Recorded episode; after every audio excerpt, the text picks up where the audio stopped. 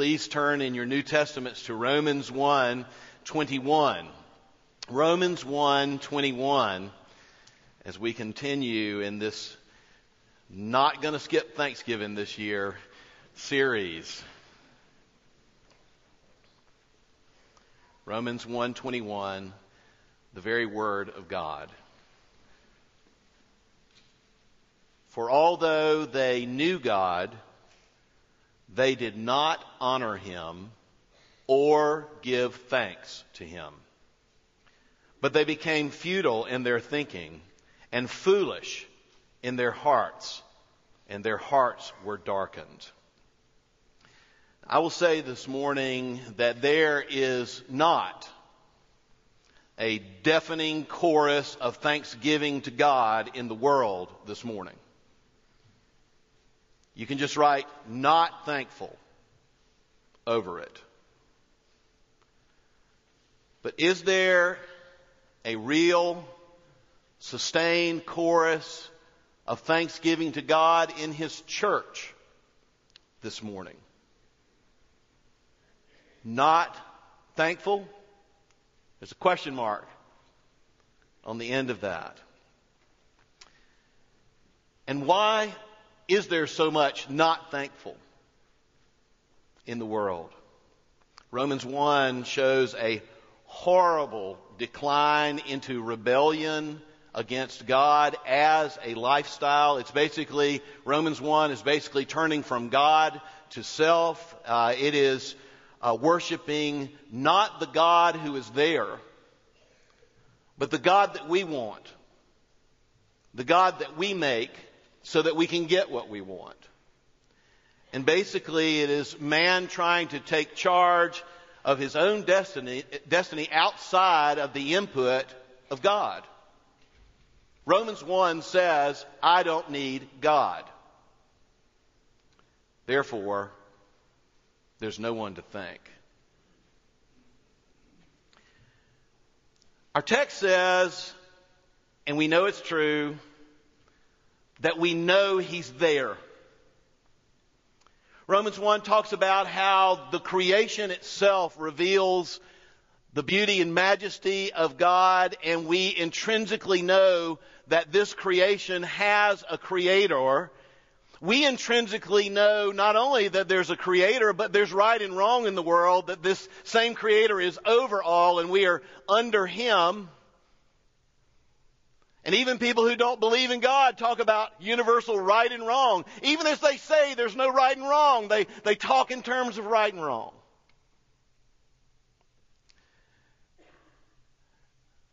We know He's there, but the text says that this, this knowledge of God is suppressed. The, the truth of the knowledge of God is suppressed so people can live however they choose as opposed to being underneath this God who is there. Verse 18 of Romans 1 says, For the wrath of God is revealed from heaven against all ungodliness and unrighteousness of men who by their unrighteousness suppress the truth. And in our text, what this amounts to is a decline into living by our impulses in the moment. Uh, our impulse, it, it's shown this, this decline, this uh, rebellion against God, it's shown as immorality. Uh, he begins with sexual immorality, uh, including heterosexual and homosexual. That's verses 6 and 20, 26 and 27. It is a life characterized, if you look down further, of greed, of envy. You can see this is living by impulse, living by what I want. Greed, envy, deceit, strife, maliciousness, gossip, and ruthlessness, just to name a few. What we see in Romans 1 is I don't need God and a deepening rebellion against God. And then we see in verse 28 kind of the saddest part, the most crushing part of it. God gave them over. God gave them over to it. Verse 28, and since they did not see fit to acknowledge God, he gave them up or gave them over to a debased mind to do what ought not be done. And sometimes the, the worst thing that can happen is for you and I to go after what we want and get it. C.S. Lewis famously said there are, there are only two kinds of people in the end. Those who say to God, Thy will be done, and those to whom God says, All right then, your will be done. That's a scary part of Romans 1. I wish Romans 1 said when we kind of walk away from God in our lives, and I don't mean just those people, I'm talking about us. I wish Romans 1 said when we walk away from God, God only lets us get two steps and He always brings us back. Just two steps is all you get. That's not what Romans 1 says. Romans 1 says we develop an attitude that we don't need God, we don't want to be under God, and we, and we go with it. But what is so interesting is the comment in our text, 121, on why this rebellion and destruction that comes from it happens, on why it happens. And this is where our theme of thanksgiving or giving thanks comes in because it, it, all, it all is going on for these two reasons because they didn't honor God or worship God and they didn't thank God. And so we just kind of see this, this whole thing that's moving in the world right now, moving in our hearts right now, and it all kind of comes back to they didn't want God to be over them as God. They didn't acknowledge God and, and worship Him. And this is the one we didn't see coming. They, they didn't have thanksgiving in their hearts toward God. Romans 121, for although they knew God, they did not honor God or give thanks to Him, but they became futile in their thinking and their foolish hearts were darkened. And so we, we kind of learned something about Thanksgiving here, and it is that not thankful is not just forgetting to say something nice to God.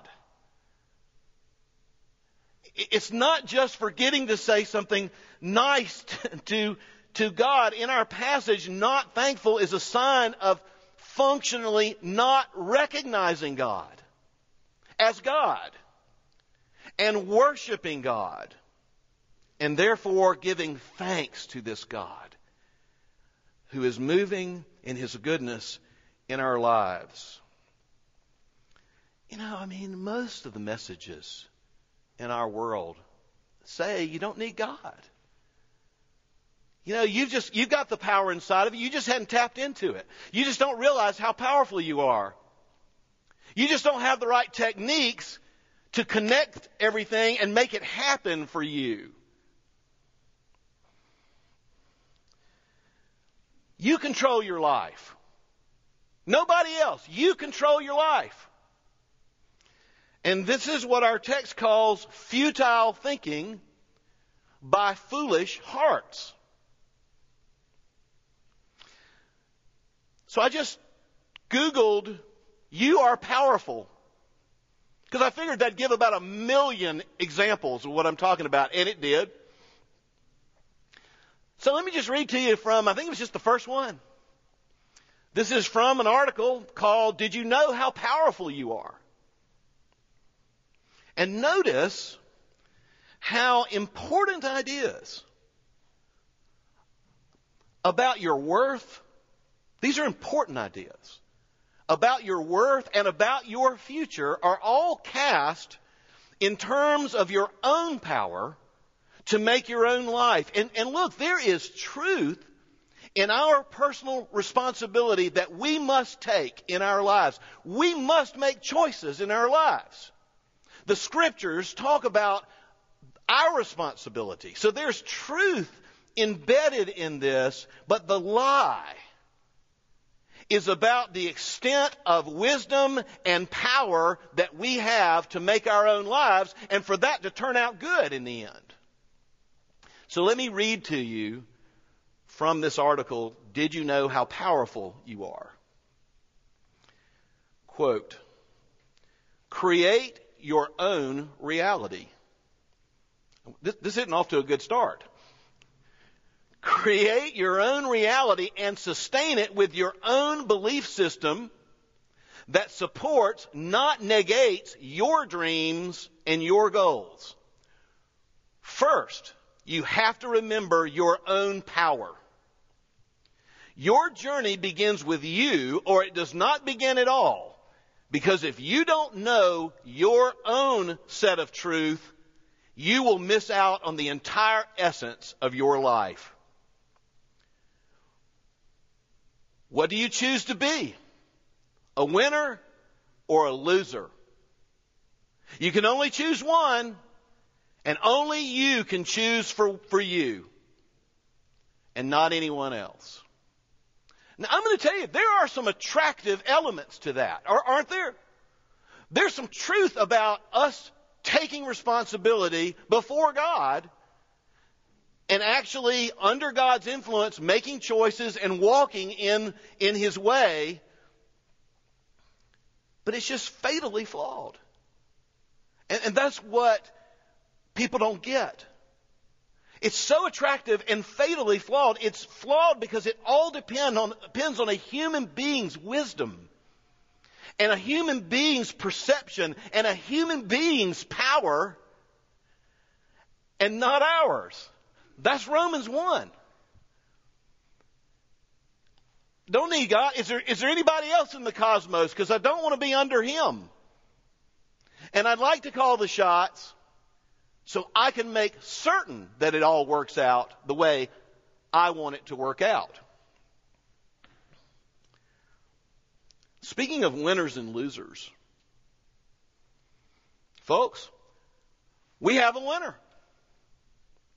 We have a winner made in God's image, reborn as a child of God through the grace of Jesus Christ, walking in God's grace and truth, worshiping and following Him, choosing thanksgiving and love as our mindset in seeking to fulfill God's purposes for our lives. Folks, we've got a winner. And that is the opposite. What I just said what the, that winner looks like. I don't like ter- the term winners and losers. It's the opposite of Romans 1. In my men's group on Friday mornings, we've been reading the Confessions of St. Augustine. And I'm proud of the guys. They have weathered through the Confessions. Uh, it, it's yes, it's a bucket list, spiritual bucket list kind of things, and they they have they have stayed with it. But could I just read to you from the Confessions just a paragraph? And remember, this is the person who said, "Our hearts are restless until they find their rest in you, O God." Saint Augustine, in his Confession, says this week actually, it is by no means certain that all wish for the, the happiness that is true joy, for that means finding joy in you, the only hope of a happy life. No, not all want the happy life this way. So they latch on to something that looks like happiness, where they can try to be content with it, but their human will does does not have a strong enough desire to make them able to want real happiness that is only in you. And this is the only life that is truly happy and what we were made for. And just as we intrinsically know there's a creator by looking at creation, and look, even if you say, I believe in evolution, there's no God, you gotta explain where that big ball of gas came from, but then exploded, called the Big Bang, I mean, could I just be honest and say I'm just kind of tired of being talked down to as a Christian by scientific people? Because isn't it true that none of us were there when whatever started, started? Isn't it true that we both weren't there, can't prove scientifically what happened? So isn't it true we're both about a faith assertion? Yes, that's true in case you're wondering what the answer is. Because nobody on the atheistic evolutionary side of the equation was there and nobody measured it. Oh, yes, it was not there because matter is not eternal. And it was suddenly there. And we know in our hearts, not only is there a creator, we know that there's right and wrong. We know there's, there's one who is over all. We know there's one who is virtuous and good, a standard, if you will, of what is good. And that's why all of us, atheistic or not, finally talk in terms of good and bad, right and wrong. And I think we all know, if we just were to, to back up from it for a second, we all know from our own lives and observing the lives of others that, hey, the next new thing that's going to make our lives, that book, if we just do the six steps, going to change your life. We all know that that is short lived. We all know that it's going to be a new book next year. We all know that it's going to be a, a new purchase because the old one doesn't get it anymore. We all know it's going to be a new experience because the old one has happened and it has lost its luster. I mean, don't we know this as human beings? Am I talking nonsense up here? Or is this the way we're experiencing life? I love Romans 1, even though I kind of hate it because it's so sad. But I love it because it's true. I love Christianity because it actually describes the world the way the world actually is. We are sinners. It's not hard to discover this. And we don't have, as humans, the wisdom, the knowledge, the perspective, or the power to be able to make our own lives in any lasting and truly significant way that just matters. And there's gospel freedom on the other side. There, there is freedom from having to try to scratch out your own meaning. Because God has given you meaning. That same God who created, that same God who is, so loved you that he sent his only son. He's holy. We're not. We couldn't make it to God. We can't make it to God. That's another distinctive of Christianity. Christianity says don't bother. God's done it all. It's complete. It's finished. And you can know him. You can know his love. You can connect with His purposes. You can learn line upon line, precept upon precept, here a little, there a little, real truth. You can gain with Him in wisdom and in knowledge. You can gain, you can learn how to love. Your life can become different and better in Him in ways that actually matter. There's something about that gospel freedom. There's something about that sovereign satisfaction of knowing the one who is over all and being able to trust in him in the midst of things that seem shifting, and he never shifts or changes. That's a good place to be. God wants us to connect with him and have life with him. So the opposite of Romans 1, decline, is embracing God as God and God as Savior. It is worshiping and honoring God as God. It's saying, I'm not God and you are. I'm not in control and you are. And you love me. And you're ruling the world. And it is thanksgiving. Literally giving thanks for all that he is and all that he's done. That's the one we didn't see coming. I think we would have seen coming. They kind of went their own way and they didn't worship God anymore. I don't, I wouldn't have said, if you, if you put a blank there, what, what's God going to put in the blank? I wouldn't have guessed Thanksgiving. But there it is. Just how essential responding to the God who is there, not only in worship, but responding to what He has done by giving thanks and saying, It was you and not me, and I thank you. Boy, that's a selfless act to give thanks for something you didn't do, but you received. So, thanksgiving reveals a God centeredness. You could put it this way. Because Thanksgiving reveals a God centeredness, a worship, rather than a man centeredness, you could say, you ready for this? Thanksgiving lifts us. You want your life lifted? Give thanks. Quit worrying about what you don't have and start thanking God for what you have. That's solid. That's real. It lifts you. And Thanksgiving is about perspective.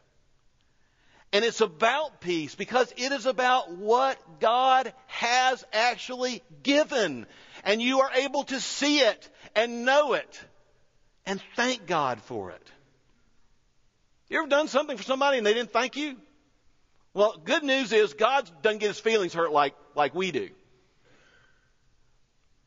But man, there's, there's just this rightful place for worship of the God who is and, and giving thanks for all he has done.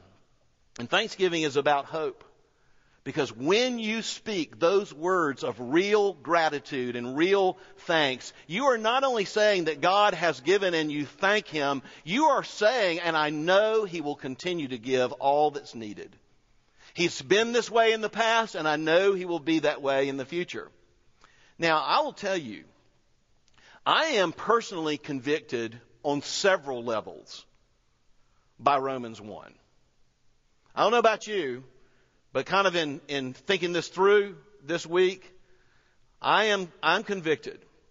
Um, I think you and I, if you've put your trust in what Christ has done and you've received that full payment, removing the sin problem between us and the Holy God, bringing us into a relationship with God, if that's where you are, and like God is God and Savior to you, I, I think you and I need to consider, or maybe I should say reconsider, how we also just go after what we want, irrespective of God. That's just true. I think Romans 1's kind of screaming at us in a very merciful way to reconsider that. And I think that Romans 1 is calling me and you to repent, turn away from and to God, to repent of the sense of independence that we operate in sometimes before the face of God. I think Americans in general struggle with that. I know I do. And I think and I, and I think we need to consider certain areas of our life that need to be brought again under the lordship of Jesus Christ. And I, and I think that we are very compartmental. And I think there's something of God's mercy in saying, hey, God's over all. All of you. All of you. Our text teaches us that thanksgiving to God is, as they used to say in the 60s, radically countercultural. How do I know that? Well, it's what the text says. That this is the way kind of the humanity goes. They neither honored God nor thanked Him. And they still don't. But we can. That's countercultural. We can. And we will? Question mark. So, let your thanksgiving be an acknowledgement of the God who is. Let your thanksgiving be an acknowledgement of God's goodness to you. You didn't do it. God did. You received because He's merciful and good and gracious and generous, all these things. And you are simply responding. You and I are simply responding uh, with thanksgiving. But also, let your thanksgiving be spoken as a protest. We're going to just be all 60s here this morning. Let it be spoken as a protest against all the messages of self in the center of life. Okay, last week I gave, I'm giving you Thanksgiving thanks homework every week in this series, okay? Last week, and I, and I asked you, I wanted to hear from you, and many of you have contacted me to say that when you're praying about difficult things in your life and you flip it to thank God about what He has given in your life, that that will make a difference. Several of you said, you don't know how much that made a difference because I don't just get stuck in the, in, in the things that I deem hard or bad. I get carried away in, in what God has done in His goodness. So good job on the homework week one. All right, homework week two, that means this week. All right, I'm ramping it up. Is going to be a little more uncomfortable, okay? We can be a giant support group for you. Homework this week is repent of your self focus, reassert your appreciation for God is sovereign rather than you is sovereign, and for the grace of God that has brought you into relationship with Him and the goodness of God. Thank God for all that He has given you Worship Him privately more consistently this week. That's a good one, right? Remember, they did not worship or thank Him. How about let's do this? Let's worship God more consistently this week. Let's worship God every day. And here's this Thanksgiving homework. Give thanks to God out loud to somebody this week. Lodge a protest. Say it. Say it out loud that God is God and God is good, and I'm acknowledging that He's been good to me. And I want Him to be the leader of my life. Not just gratitude in your heart. I'm talking about out loud. And what you're going to find is Thanksgiving lifts us because it's God centered. And what you're going to find is, is whoever you talk to, depending on where they're coming from, if they know the Lord, they may just get lifted too by your giving thanks. Now, let me finish. I think that it is great that this table is set up on the Sunday that we're looking at Romans 121. Remember, the reason all that happens in Romans 1 is they neither worshiped God nor gave thanks to Him. The word for giving thanks there in the Greek is the word Eucharisteo. Eucharisteo. Okay, for those of you who don't hadn't been around Anglicanism, Eucharist is another word for communion. It means the supper of giving thanks for grace.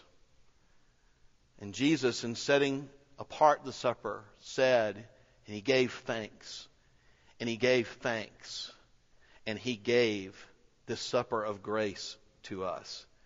So, not Eucharist, written over the world, kind of written over God's church sometimes, kind of written over us sometimes. Not Eucharist. Eucharist. So, let us speak thanksgiving, be countercultural. Let us hold thanksgiving. Let us take, taste, and eat and drink thanksgiving that being with Him, we might live thanksgiving this week. Let's pray as we move toward Eucharist. Lord, as we read Romans 1, it would be so easy for us to say, yeah, that's those people. Forgive us for so easily going there. Because in our hearts, there is a tendency toward independency. And in our hearts, there is a neglect of Eucharist, of thanksgiving. Thank you for what you have done, God, being the great creator God, a completely holy God that we could never reach on our own. Thank you that you, through Jesus, have come to earth. You have lived in our place. You have died on a cross in our place. All the punishment for our sins has been carried out, and there is therefore now no condemnation for those who are in Christ Jesus. And we would say, Praise the Lord, and we would say, Thank you, Lord. Could you say that out loud with me? Thank you, Lord. Let's say it together with our eyes closed. Thank you, Lord. Let's do that again. Thank you, Lord. And Lord, we also thank you that you knew we needed this table. You knew we tended to forget, so you gave us a table specifically aimed at our remembering you knew that we wander from you and trust ourselves more than we should, so you gave us this table of real presence, real spiritual presence. And Lord, we claim it as a table of grace and we claim it as a table of thanks from us to you. And we pray that as we meet with you while remembering your grace, that you would work worship and thanksgiving into our hearts. And we pray these things in Jesus' name. Amen.